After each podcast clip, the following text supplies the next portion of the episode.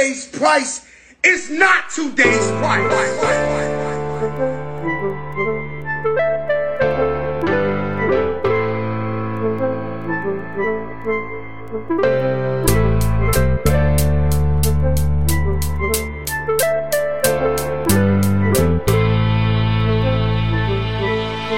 Welcome, ladies and gentlemen. You could have been anywhere in the world, but you're here with us. This is the Maverick Podcast. I am your host, DJ Maverick. Today, we have the super talented marriage and family therapist, the one and only Kelly Morgan. Welcome to the podcast. Thank you so much for having me. I'm happy to be here. I'm super excited to have you. Maybe for the 1% of the people out there that don't know who you are, tell us a little bit about yourself.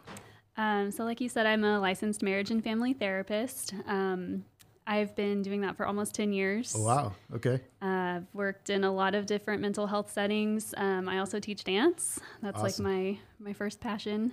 Um, I'm also a certified yoga instructor. Very cool. So just some random, lots of random stuff. Awesome. Where did you grow up? Did you grow up here in Oklahoma or where did you grow up? I did. I grew up in Owasso. Owasso. So northeast of? Tulsa. Okay. Okay. Yeah. So all your life, Owasso, that's kind of, yeah. Yeah. Okay. Yeah. And I pretty much lived at school, the dance studio. Yeah. Um, yeah. So you in high school, you were all about the dance, or like what kind of stuff were you into in high school? Yeah. Dance in school. Um, like I made good grades. I was Mm. a nerd and Same. a dancing nerd. And Yeah. then, um, uh, I grew up pretty religious too. Uh, was raised like super Catholic, so I was in church probably three days a week. Too. Okay. Wow. So, okay. Cool. yeah. So like, what was your sort of career projection? Like, what did you want to do? Like, you know, once you're done with high school, like you're like, okay, I'm going to do this. Were you like, I'm going to be a choreographer, or like, where are we going? Well, I I wanted to go be a dance major um, and maybe do something professionally with dance. Mm-hmm. Um, my parents, I think, were trying to talk me out of that, which um, I'm I'm glad that I didn't do it at this You point. You are. Usually, it's the other way around. Usually, it's like, well, I probably should have explored that or something. But you're Well, glad you didn't, huh? Yeah. Um, just, I, I really love what I do now, Mm-hmm. and I'm still able to be involved in dance. But um, I think I, I loved being able to perform and be really involved. But um, I think for a lot of dancers, their careers only last so long. Yeah, it's, tough on the body, right? Yeah. Like as we speak, I'm still feeling Monday Oh, night's? Oh, class no. that I taught. So. So what type of dancing were you into? Were you into like uh, more the traditional stuff or like hip hop or jazz or like what kind of dance are we talking about? Um, a little bit of everything. So uh, a lot of ballet. That was kind of like the foundation for the technique. Okay. Um, we did tap, jazz. Uh, yeah, like a lot of ballet. Okay. Um, and then once I got to college, there was a lot more hip hop. Got it. And I I've really seen some of the ballet stuff. It's like super tough on your toes and like all the special shoes you have to wear. It's Mm-hmm. really tough. And then like even like your diet, right? Like you have to be super conscious of your diet and all that, right? Yeah, that wasn't a big factor for me until college. Okay. Um, and I think it just because I was so active. Got it. Um, not that I ate that bad, but I didn't have to worry about it too much. I had a few friends. One of them was in the Nutcracker, and he was always Yeah. Mm-hmm. like, "Dude, I have to like watch my diet, or the nut- Nutcracker is not gonna happen. like I'm gonna lose the spot." You know. Yeah. So there's a lot of pressure on that. But what did your parents say? They're like, "Hey, maybe dance, maybe just keep it as a hobby." And like, what did they suggest, or what did you start doing? Was it on your own that you started exploring other options? Yeah, so you know they were just very practical about you Yeah. know um, the things that I could do long term, and um, I I wasn't really sure what I wanted to do. Um, I actually started out as a as an education major, Oh, okay, and that lasted maybe a semester. that's Um, it. yeah. I, what made you change? well, um, I I was also interested in psychology. I'll never forget my AP psych class in high school, Mm-hmm. um, and the teacher that I had. She was just amazing, and it was a really interesting class just Okay. to to learn about. Um, I guess how how our minds work and Yeah. just um, all of the different disorders. I, it was just so fascinating to me. Mm-hmm. So you were just kind of taking like your general prerequisites, and then you kind of just got hooked. yeah. Yeah. Mm-hmm. Yeah. Okay. and then getting into college I, I realized i really liked psychology Okay. um, I, I think there was a factor I, I wasn't sure if i wanted to do the extra school Mm-hmm. which is why i was looking at um, maybe becoming a, a teacher but then I, psychology just Yeah. had me. So If teacher would have happened, like what level do you think you would have wanted to go into elementary, middle school, high school, collegiate? Like where would you want to go? gosh, um, probably high school. High school? I really enjoy like right now I'm teaching high schoolers. oh wow. That seems Uh, like the toughest one out of the bunch. They, I I enjoy them. Yeah. I think they're fun. Um, and granted, I mean I'm teaching a dance class of high True, schoolers, true. so they want to be there. Yeah. So I'm sure it's a little different with a classroom, but yeah. they're they're just a fun age. I really um I, I think they're really impressionable too, and they need probably more than just the curriculum. Like they. Definitely. need some guidance. And Yeah. Where did you go to college? Oklahoma State. Oklahoma State. Okay. Yeah. So is that I guess that's still a little bit of ways, right? So you kind of had to like move to campus, did you Mm-hmm. stay at the dorms and did the whole thing or what? Yeah, I stayed in the dorms um, my first my first whole year, and then Okay. moved off campus with a friend for the rest of it. Cool. One of the things that I sort of noticed when I was in the dorms was that you could tell which kids were like super like, you know, restricted. Their parents were like super like, you know, you got to be home, you can't do this, and then all of a sudden like they're there, freedom, and they go crazy parties every day. You just described me. That's you. yes. like I had a roommate that literally would go out like every day of the week, and then he would sleep throughout the whole day. Like I only had him for a semester because Oh, then he flunked out. But Dang. like his parents were like super strict, right? So Yeah. It sounds like maybe you explored a little partying in college. I did. I Yeah. did. Um, I like I said, I was a nerd in high school Yeah. and straight A's, and then my first semester in college was straight B's, which was like, that was like, oh no. yeah. So Yeah. I was like in trouble for that. Um, Yeah. And so I got it together. It it was just a lot of freedom all at once to to try to figure out for myself. I always struggle with that, right? So like if you're a parent, like do you want to be strict but not like super strict, right? Because then they'll rebel, Yeah. right? But you don't want to be best friend because then they'll just go crazy. So Mm-hmm. what is your suggestion? Like what does a parent do? You know, it's super tough. Yeah. that I mean, I think there's a middle ground, and that that's hard for me to say because every parent, and every kid is different. that's true too. Yeah. Um, but it's I think it does have to be a balance. Like either extreme is going to be potentially Mm-hmm. yeah. damaging. Yeah, So for sure. So did you have sort of like some internships along the way or like how did you sort of start getting some actual like practical like experience? uh, with psychology, Yeah. um, so during undergrad, I was um, a graduate assistant and Mm-hmm. a teaching assistant. So I helped on a research project. Okay. Um, and then during my master's, part of that curriculum was to start seeing clients. Um, oh, really? It was Okay. really cool. Um, at the time, it was really nerve wracking. So we had an observation room Mm-hmm. where all of the students and professors were, and then there were on the outside of that um, therapy rooms with like a single, like the glass where you can only see in one wow. side. So you're kind of like in a fishbowl kind of thing, and everybody's taking notes while you're Yeah. in there. Oh wow! So no you- pressure. Right? no, no. Which later, like once you got the jitters out, it was so helpful, and I almost missed that, like just being able to have that kind of direct feedback. Yeah. But um, yeah, and then there's like a phone that everyone dreaded because if the professor calls you in the middle of session, like you're doing really bad. Oh really? He's Yeah. like, all right, you're ejected, sort Yeah. of thing. Yeah. Or like Okay. if they have to intervene, like it's it's pretty bad. So Okay. you didn't ever want to get buzzed during Yeah. session. What were the the patients like? Were they sort of like kind of like easy? ca- Well, I don't know if easy is the correct word, right? but like, what kind of clients were you seeing? Was it like somebody that was sort of like entry level? Like I don't know because I I can imagine someone with like really deep like you know conversations or something. If you're brand new to it, you know it's going to be difficult. you know? Yeah. So how do you sort of like gauge the experience level that's required? I guess. Well, I think that is a big reason why we were so closely supervised early on because Mm. I don't know. I mean, I guess you could say there are easy clients, but it's it's really hard to screen Yeah. who those will be because Yeah. they might seem that they might start that way and then All second or third session up, it's right? like here's this bomb for you. Like, Right. Oh, okay. Yeah. Um, so yeah, you you just never really know what what someone's going to bring into the room. Mm-hmm. Um, so we kind of we're ready for everything. Got it. So you kind of aced that portion, or did you have sort of like some tougher conversations that you had to surf through, or what? It was really tough. That program, it was extremely difficult, um, but so rewarding because we we were really encouraged to work a lot on our own stuff. Okay. because you have to like you have to be aware of what you bring in. So you have to share your personal stuff. Um, so our cohorts were really small. Like there were only seven other girls um, that I was in that program with Uh-huh. in my class, and so just you end up sharing a lot. I like see. they don't force you to, but Okay. like you're encouraged to maybe go try some therapy on your own. Like Yeah.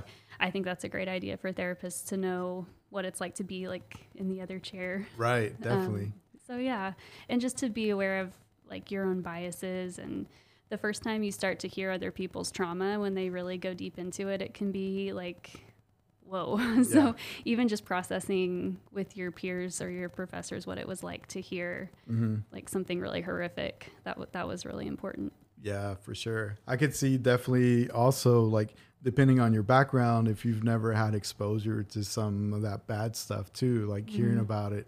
For me, anyways, it would be difficult to hear about that, right? So, Yeah. how do you navigate when you're hearing something that's really tough to hear, right? Like, and you, of course, you got to provide advice, you got to provide encouragement, and maybe some possible solutions or ways to work through that, right? So, how do you navigate those difficult situations?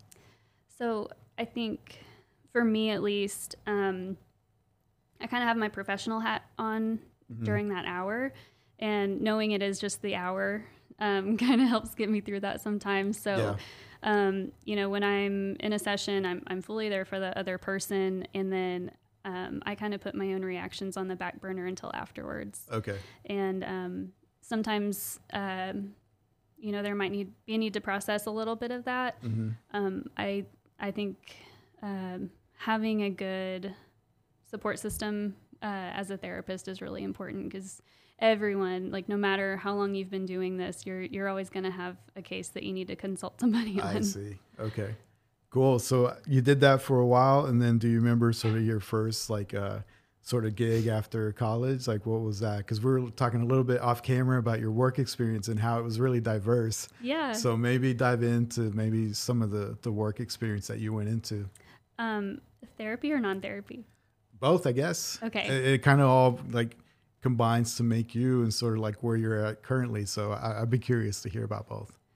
Um, so during college, I I worked as a server and a bartender at Louis in Stillwater. Okay. And that's kind of like a therapist built in, right? Everybody tells your problems, right? Yeah, I, I Yeah. joke and tell people that was my first training. yeah, for sure. 1000. Yeah. Especially behind the bar, like you're trapped, and you might they might get a three hour session. Out Yeah. Of you, so, um, yeah, there were there were a lot of good learning experiences with that. Mm-hmm. Um, and then Any crazy stories that you you want to share or you can I- share? I, yeah, I mean, I've cut a few people off. It, Yeah. it, it's gotten a little rowdy, but for the most part, we aren't.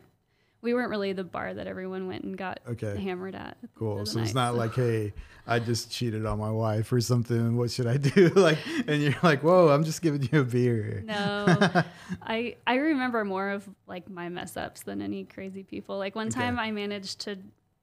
I was delivering a pizza and managed to drop it face down on the table, and I still don't even know how I did that. But I just turned around and my manager was like, "Oh my oh.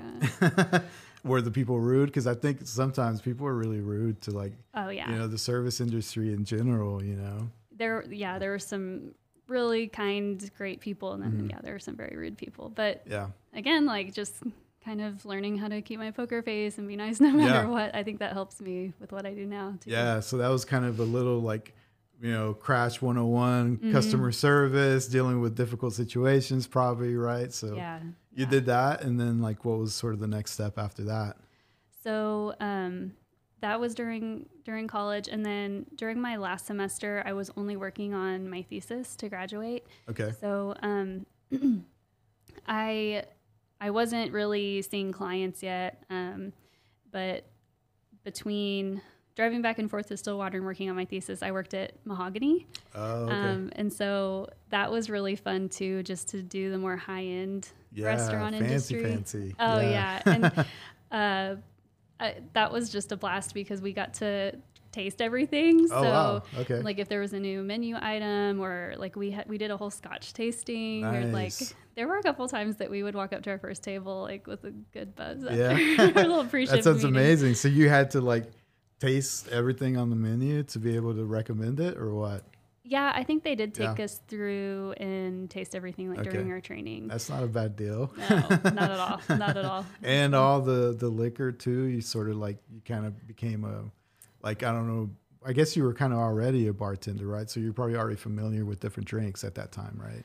I was familiar with a lot, but uh, not so much the high end stuff. So Mm-hmm. they we didn't have to try all of the liquor to recommend it, but we did have to learn about it. Yeah. But I enjoyed that. I thought it was really fun to learn about the wine Cool. and everything. Did you become a, a wine? What do they call it? Sommelier? No, sommelier- no, no, I'm not that good. Yeah. But um, that was another class, though. I had an elective uh, my senior year that was like uh, hotel and restaurant management. Okay. And I was like, the heck? It was the like wine and spirits Oh, class. really? And so That'd have every, been cool. Yeah, Yeah. every Wednesday I got to go Okay. some wine on so campus. you kind of like are familiar with like tasting some of the notes and describing Mm-hmm. the wine. Okay. Our final, we we did a blind tasting. It it wasn't.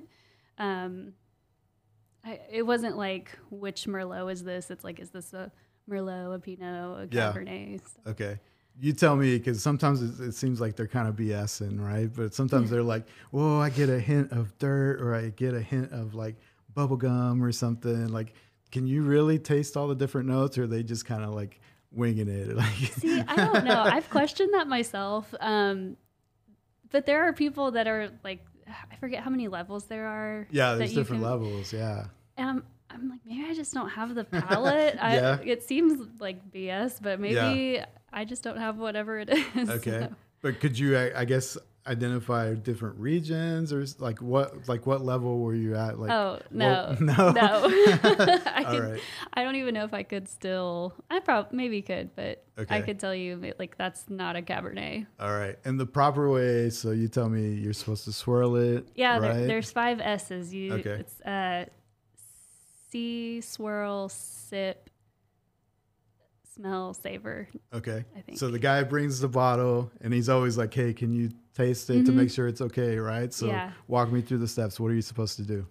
Um, so you look at it and they'll like tilt their glass so the light kind of shines through and you see like the The legs, right? You're supposed to see like when it drips, right? yeah yeah Okay. but first like you're looking at uh, ideally against a white tablecloth to see like what color shines through Oh, okay. Okay. I don't know why that matters, but Yeah. and then yeah, you swirl and you look at the legs. That tells you about like the, I think it's like the alcohol content. I don't know. I don't know because I know that some swirl like down the glass slower than others, but I don't know what that means. So usually I just like swirl it and like, okay, it looks good. I'm mostly interested in how it tastes. Yeah, but then you're supposed to smell it. Uh huh. Right. And so you like swirl it, and you're supposed to like really stick your nose like all the way in yeah. there. Yeah.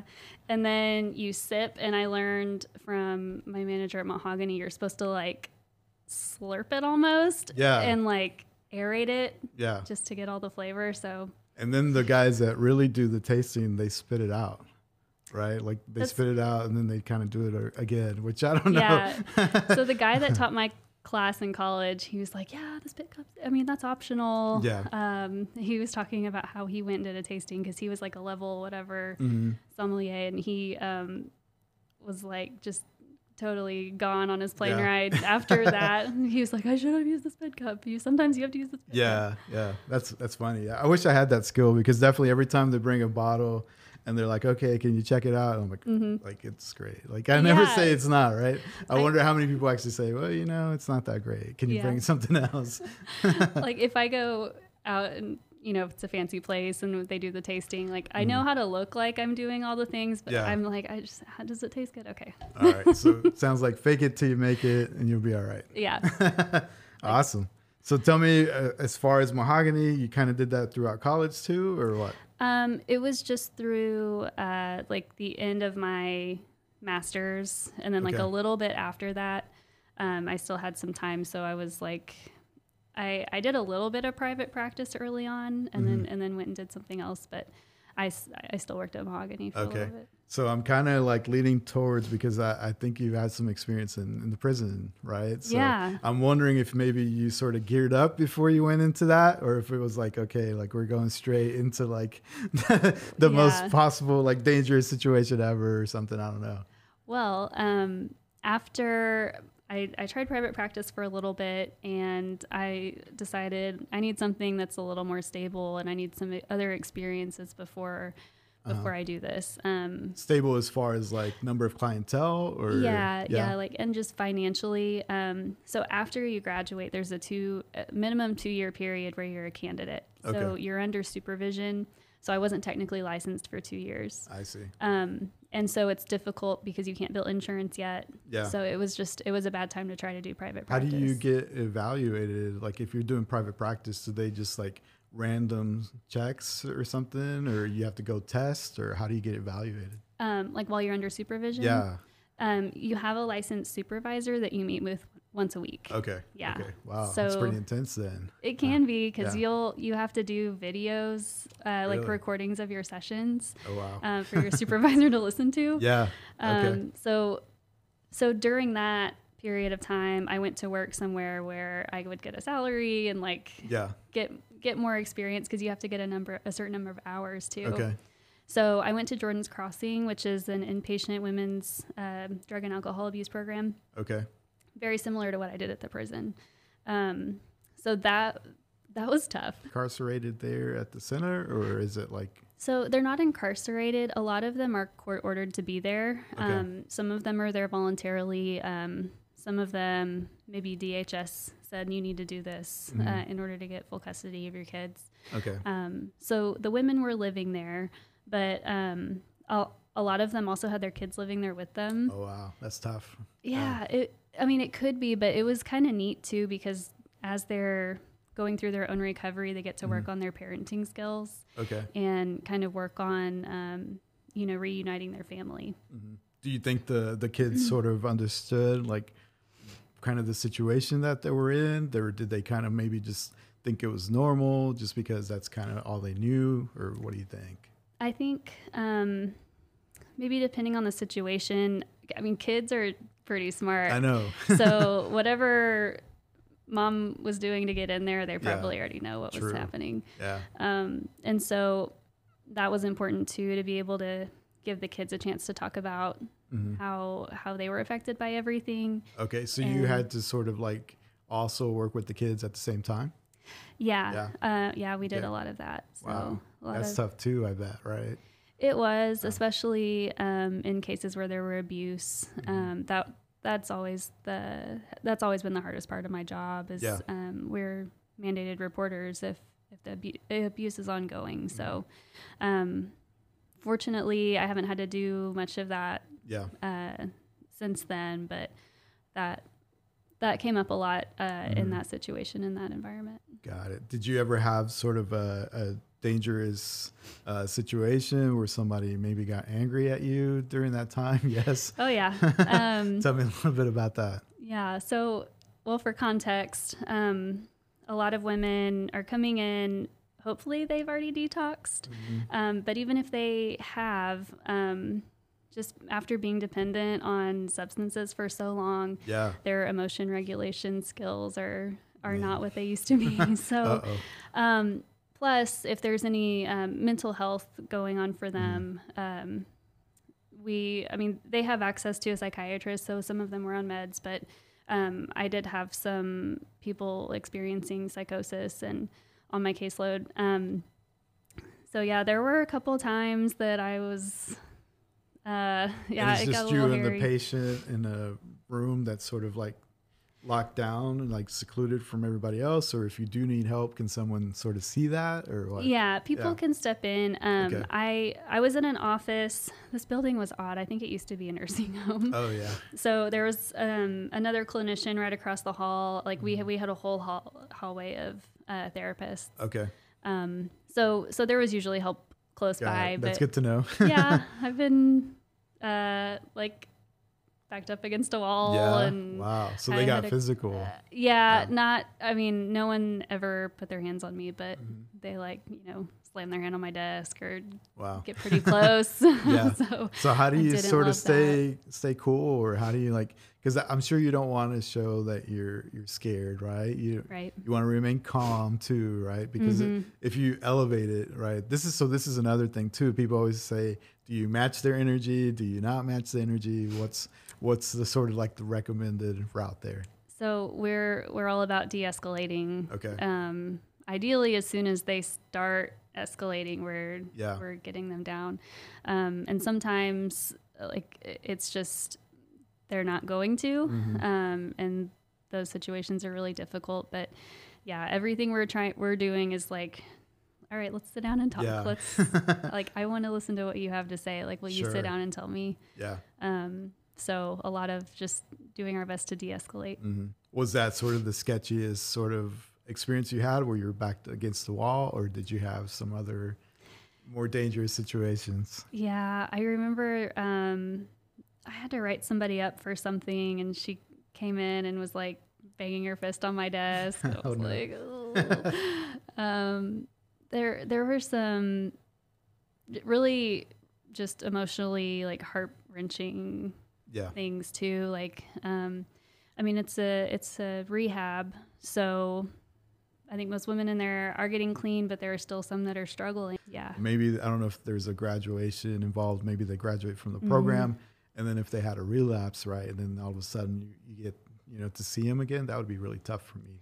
Yeah. You know? yeah that that was hard but um you know I, I think it's just important that we're we're always there to give them hope like it's a relapse doesn't mean forever and Sure. you know you made the progress before you can do it again Yeah. So that sort of like prepped you for the work going into the prison, or like what was?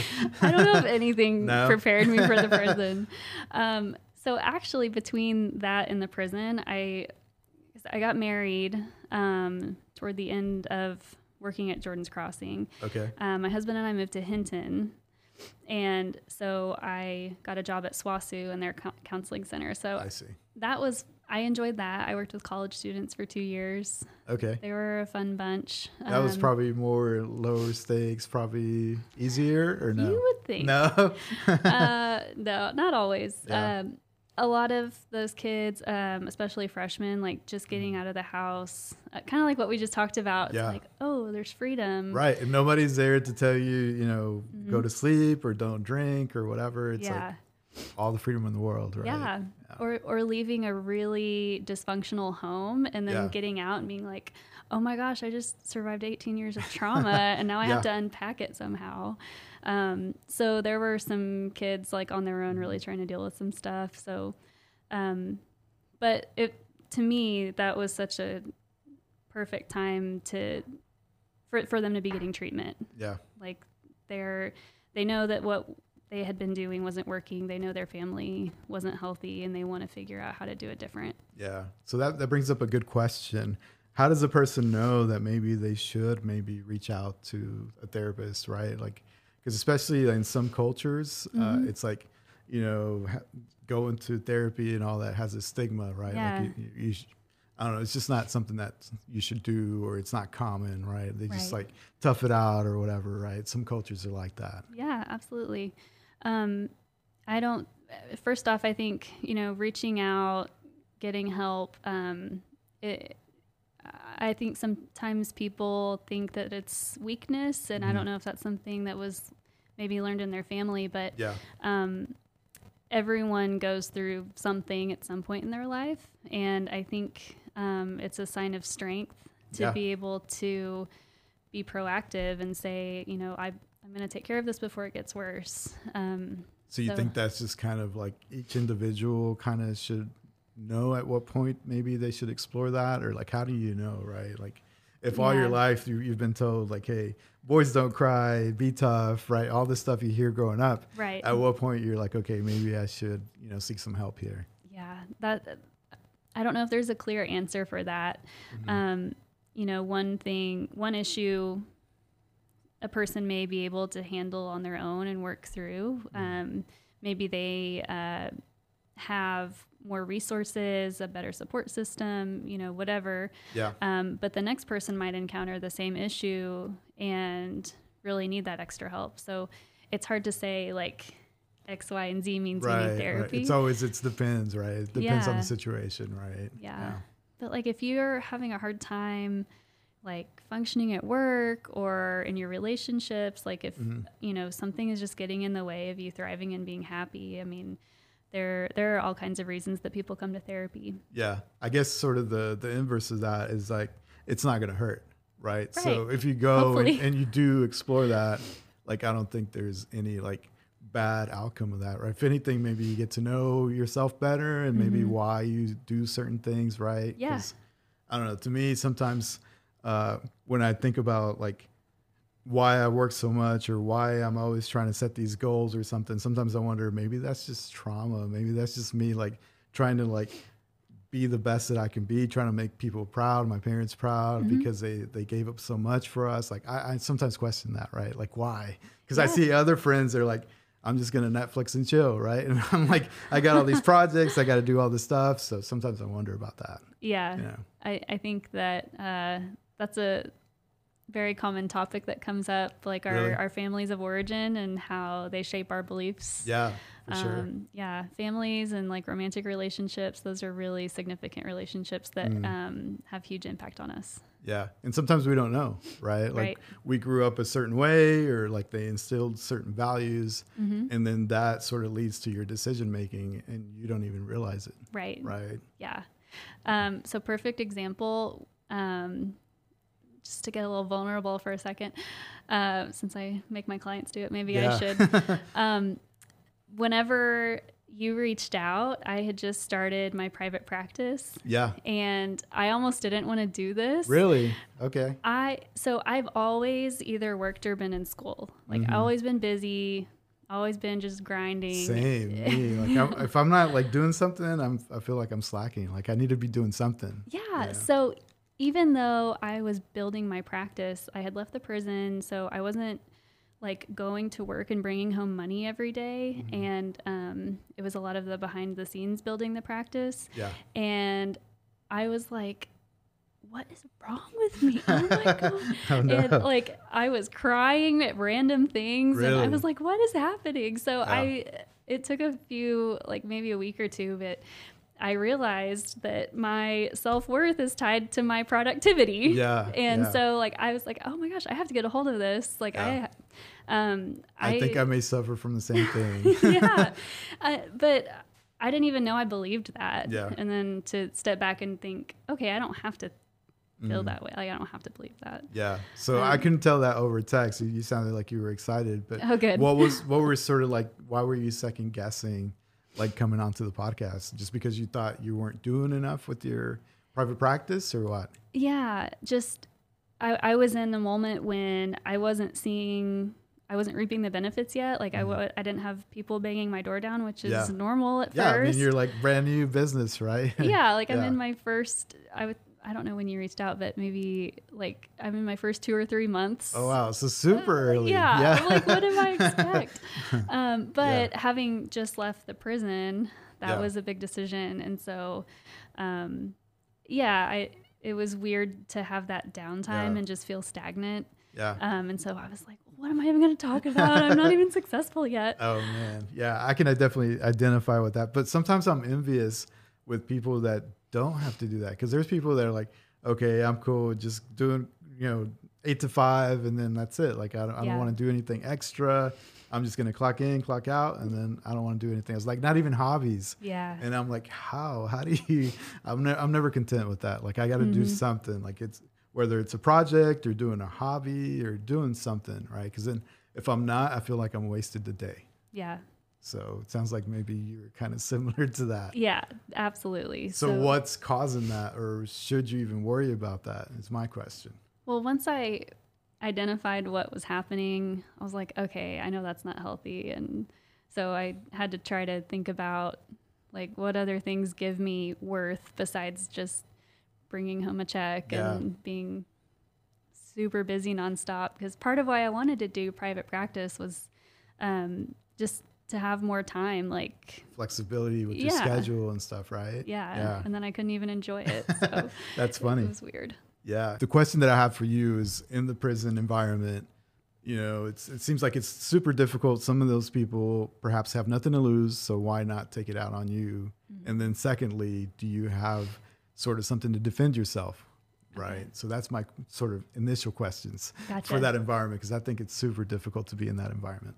Okay. Well, um, so I'll start with the person that um, who I, I blame for me working Uh-oh. there. No, just kidding, not blame. But um, a good friend of mine, uh, Dr. Averett. She was my boss, and um, I met her before I started at the prison. We lived down the street Okay. from each other, and so she was explaining the job to me, and um, I'm curious how she sold this. Like, oh, it's great. It's, I know it's prison, but it's great. Don't worry about it. well, yeah. So I never, I never would have imagined myself working in a Yeah. prison. Um, but she explained the drug treatment program, Mm-hmm. and I was like, "That's exactly what I did at Jordan's Crossing." okay. So it's the exact. It's called a modified therapeutic community. Yeah. So um, the treatment happens, you know, all day. It's like very intensive, and um, there's a focus on the community, uh, like them with on them helping each other. Okay. So we are there to facilitate groups, uh, talk to people one on one when needed, but a lot of it is um, by the community, like I see. them working together. So um, when you say people have nothing to lose, Yeah. that that is partly true. That was one of the first things I remember learning in training is that Mm-hmm. um, you that we have everything to lose and they have everything to gain Right. by compromising us. Yeah. And so there are there were some inmates that I think well and even some that explicitly told us that they that was their plan. They Oh, were no. going to play the long game and, And they compromise the stuff. They told you this. Oh, wow. This, this Okay. individual this individual ended up in shoe. Um, no surprise. But a lot of the guys though, I'd say the majority are people who really want to change Yeah. and don't want to come back. They want to be better fathers and husbands, and Okay. um, so I don't know. And with the programs, uh, like the drug program, it's voluntary, Mm-hmm. so they they do get mad at us, like when we have to set I boundaries. bet. But uh, you know, they have the potential to get some time off of their sentence Okay. and there are other perks to being in the program like it's just a it's usually um like just a calmer unit Got it. because everyone on that unit is in treatment Okay. And you're not dealing with someone that perhaps doesn't have an opportunity to maybe have a reduced sentence like is like some people have like a life sentence potentially or no um, when i was there i never had anyone on uh, in, in the program who had a life sentence okay yeah so it is to their benefit to go through the program Mm-hmm. maybe uh, i don't know if it's a point system or whatever it's Yeah. rated right to Mhm. to prove that they they're attempting to be a better person right yes yeah so um, yeah the point system like there are a lot of things that they can do to lower their points Mhm. and um, so just programming i mean getting involved in all the programs you can really spend your time productively in there if you want to. Yeah okay. Um, the like the vocational training programs and things like that. Cool. Um, but yeah the drug treatment program that was at the end of the sentence. So they're usually doing that like right before they get out. Okay. So at that point they're usually on their best behavior anyway because they don't want to do anything to Sure. prolong. Yeah. And my second question was, do you have something to protect Oh. yourself, right? Because yeah walk me through maybe sort of the room that you're in or something. I imagine Mm-hmm. it's like you have to go through mo- multiple locked doors or something. Like there's there's all security in place, right? So if it's just Sure. you and the patient yeah and something goes down, like Yeah. how do you defend yourself? Um, I mean, there are a few things. Like we all have radios, pepper spray. Um, yeah, we carry keys. So, like, if I want to go in a room and lock the door and be by myself, I can do that. Um, but we are pretty much on the treatment unit, so they they have access to us a lot of the time. Okay. Um, uh, as far as just safety, I mean, I I would have guys in my office quite a bit just to come talk. Um, I honestly, I think Jordan's Crossing was a little more wild. really? like oh, wow. as far That's as surprising. as far as people threatening me. yeah. Um, as far when it comes to just incidents like. Mhm. Uh, like fights and other big things like that. I mean, we are expected to respond to emergencies. Yeah. So there was maybe more of that kind of activity, but as far as it being directed at me, Mm-hmm. um, I think I got less of it. Oh wow. That's and maybe surprising. maybe that's also like men not wanting to attack women. Yeah. Um, also, just with us being in more of like a helping profession, I think a lot of their anger was often geared more toward the the officers or Mhm. other people that made them mad. Got it. So I was told that you sort of developed um, some street cred because of a nickname, and I, and I don't know if you want to share that nickname, but I've heard that sort of like that nickname kind of gave you some street cred all of a sudden. K Money? I don't one? know. I don't was just told that you had a Uh, nickname and it gave you some some street uh, cred there all of a sudden at the prison.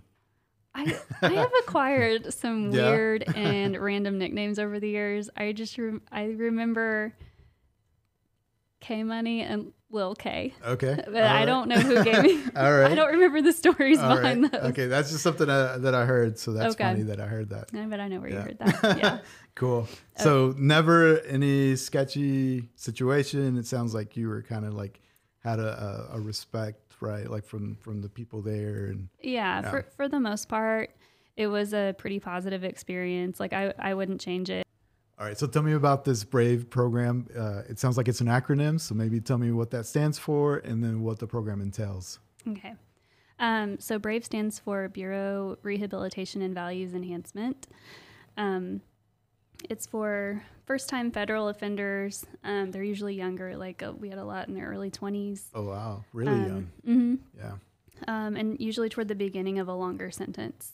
So um, that program was a little different. Um, it it was new, so um, I was involved in activating the program, Okay. um, and that was that was r- it was a little rough. I'm not Really? gonna lie. Um, What about it?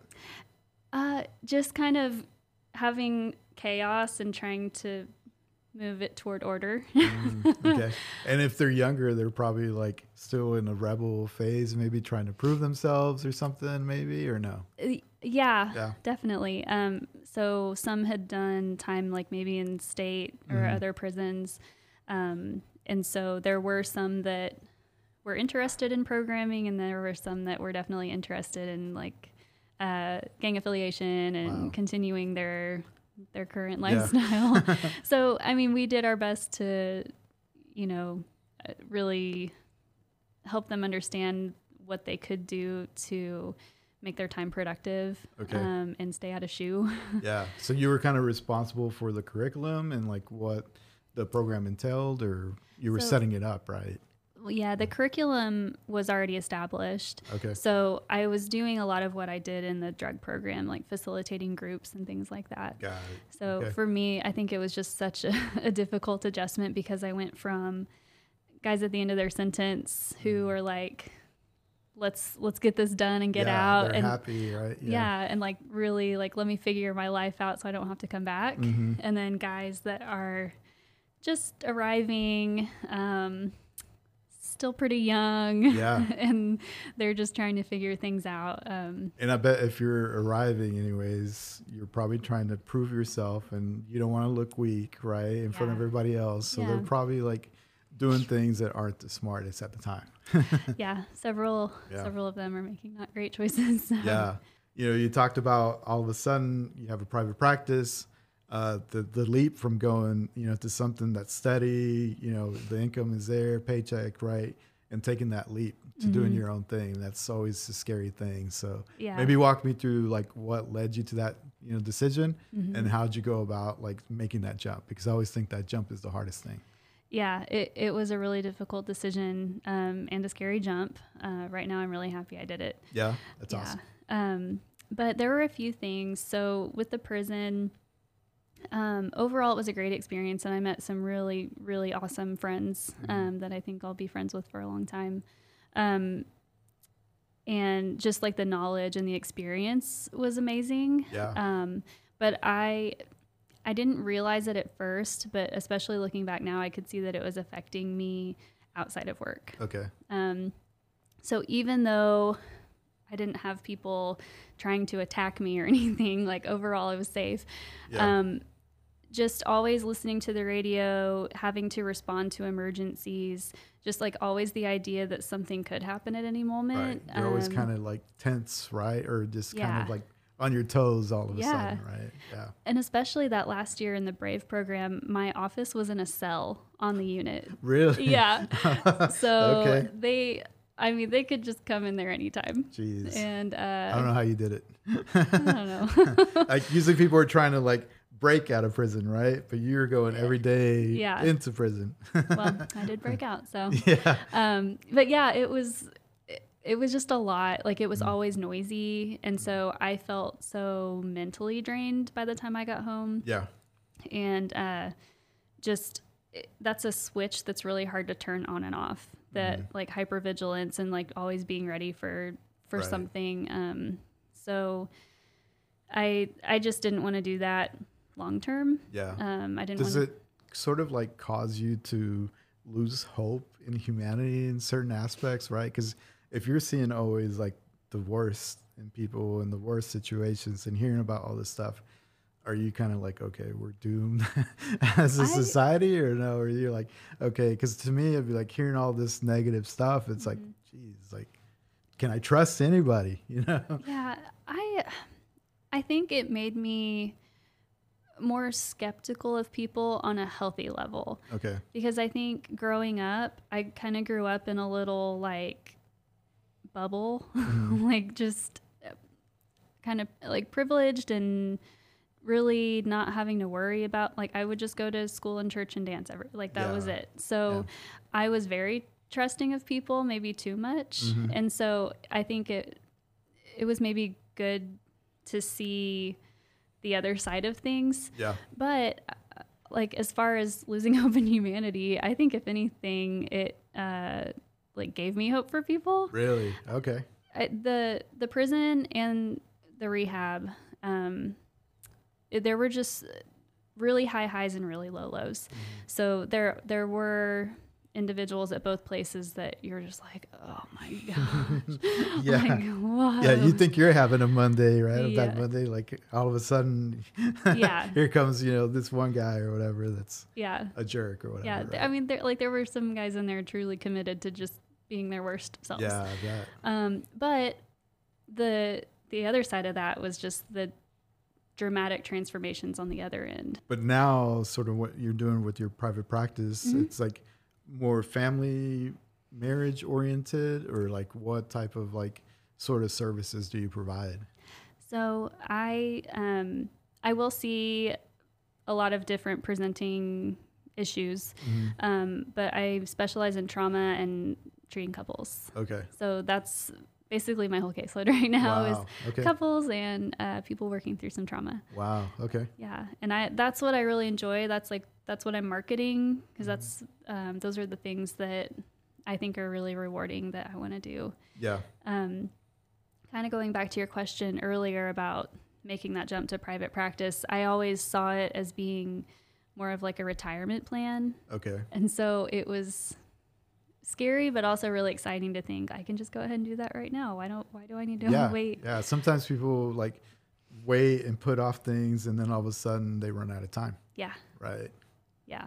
So, So, you just like went for it. You like found an office, Mhm. and you're like, I'm gonna do it. And then sort of, how did you sort of spread the word and like start gaining some of those clients?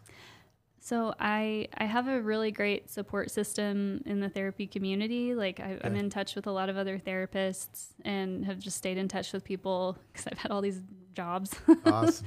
um, so I, I let people know. Um, and a lot of the therapists that are also in private practice that have been for a while are on waiting lists. Like they're Okay. they're full. So I got referrals from them.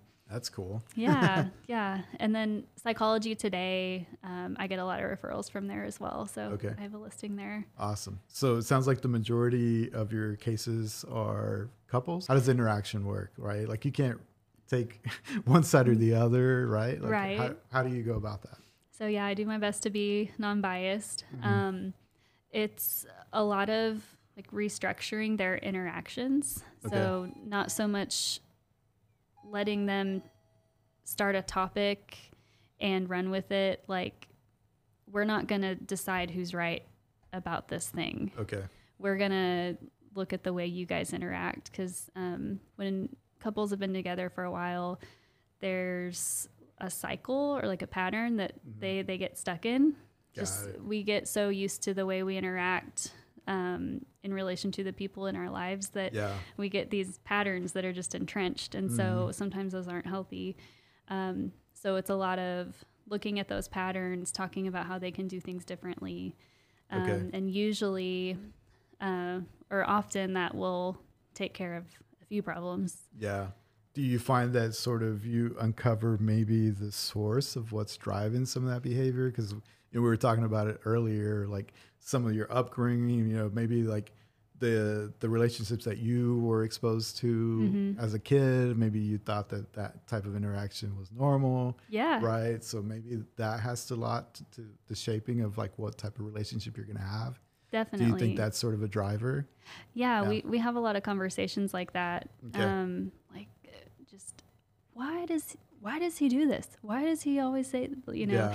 And so, well, we'll talk about that. Why do you do that? Right. And I mean, almost all my couples, we end up talking about the families they grew up in, and Mm-hmm. I think that helps to like the other partner to not vilify them. That it's not like they're doing this to you; they're doing what what they've known their whole life, and Okay. the fact that they're both there tells me that they're willing to change some things. Yeah. So And is that sort of the optimal route is to have everybody in the same room at the same time, or is it preferred to have them separate and have sort of a, a more deep conversation with each individual?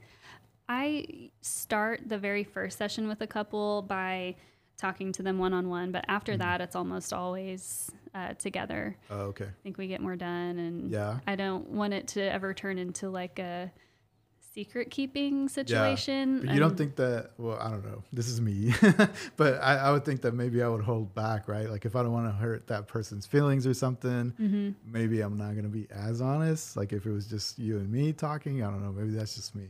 Yeah, uh, that happens sometimes, but usually, I- I'm just thinking of the couples I have right now. A lot of them uh, maybe should be more afraid of hurting each other's feelings. Yeah. so like they right. they've had so just like let it out. Like they're just like super vulnerable. yeah, uh, and there there are some that are on the opposite side of that spectrum. Like they hold Yeah. back, and so they don't have the important conversations that need to be had because Uh-huh. they don't want conflict. But then there are the other ones that I'm like constantly stopping them and jumping in and like Yeah. time out, time out. Like, why are we're, we're yelling again? How did that Right. happen? Do you sort of like, you know, we were talking about in the prison that that sort of was affecting you, right? Like, so Mm-hmm. hearing all these problems too, does that have any effect or can you sort of unplug, like, you know, and not take it out on your personal Yeah. relationships outside of work? I I find that what I'm doing now, it unless it's just a really rough session, um, or like some really, you know, awful traumatic stuff comes out that's hard to hear. Uh, Yeah. It's it's usually not too difficult for me to leave it at work. Okay. and I think that's partly because I'm I'm seeing them once a week at the most. Um, so I know that they they're managing like they're going out and functioning like their marriage isn't perfect, but like we're just gonna work on it. Um, and at the prison, like I saw the same clients for 40 hours a week. Yeah, that's like true. they were there all the time, Yeah. every day, and so it was harder sometimes to go home and not think about it because like you're there with them for so much Mm-hmm. time. Yeah. So where can people find you? Go ahead and maybe plug in your social uh, media. I don't know if you have a website. Like you know, go ahead and plug in everything. If people like, what what type of services uh, do you provide? You know, if someone is looking for X Mm-hmm. help, like what what type of services are you are you offering? Okay. Um, so, like I mentioned, uh, couples therapy. Right now, I'm working primarily with adults. Okay. Um, and then, as far as trauma, there are a lot of different um, treatments for trauma. I used cognitive processing therapy. Um, it's evidence based. It's backed in research, and it's um, it's pretty effective Okay. uh, for a lot of people. So, um, yeah, I those are kind of my my specialties, but I also treat anxiety, depression, um, other things. Okay. so, Where can people find you? um, Psychology Today, if you uh, go there and search uh, Kelly Morgan, uh, I'm my office is in Yukon. Okay. My website is kellymorganlmft.com. Okay. We are getting the signal here that we're running out of time. Okay. But I heard that you one time you serenaded some celebrities. I definitely want to hear about that. okay. Um, so when I was in college, uh, dancing at OSU, so we danced at all the football, basketball games, and um, I think it was my senior year. They got a few of us to walk around up in the suites to say hi to all the all the important people. Nice. and so we're it was me and maybe three or four other people, and we are walking into one of the suites. And they said, "Hey." Uh, Garth Brooks and Trisha Yearwood are in here. You're gonna sing her happy birthday. No pressure. It's just It's Garth Brooks and Trisha Yearwood. No, no pressure at all. yeah, so we all look at each other like, um, what? Did they know you had a singing background? Like you? I don't have a singing background. No, like they know we're dancers, not singers. Yeah. And so we get in there, and it's just so awkward because we're looking at each other like, who's who's gonna be the first one to drop a note and let them hear how bad we are. and it's a cappella, and the people that you're serenaded, they're singers, professional singers. Yeah. so I know that they know that we're all worse singers than them. Like mm. that's what they get paid for. But Yeah. it was, it was just so weird. I don't know who thought that was a good Yeah. idea. But it went okay. It turned out okay, or I, what? I felt like it was extremely awkward. um, but at least I can I can put that on my resume, I guess. Did you get a, a selfie or anything with Garth Brooks? Or, No. no, No, we didn't have our phones, but Cool. yeah, I just have my embarrassing story. Nothing, Awesome. no cool pictures. yeah, that's a cool story. So we'll definitely have to invite you back because we didn't get into the dance stuff and the yoga stuff. oh Like, shoot! we ran out of time. Dang Like totally, okay. right? So, you know, you're always welcome anytime you want to come back, especially once you get your practice, you know, I'm sure it's gonna flourish and you know, I think you should definitely explore social media and doing that because I think Okay. a lot of people might find you that way, right? So Okay. that's just my tidbit. No, I appreciate it. I'm a big it. fan of that. So Yeah, definitely recommend that. So thank you for your time. Thank you so much. This was a pleasure. Awesome. There you have it, ladies and gentlemen, the one and only Kelly Morgan on the Maverick Podcast. Keep grinding because in dreams we trust.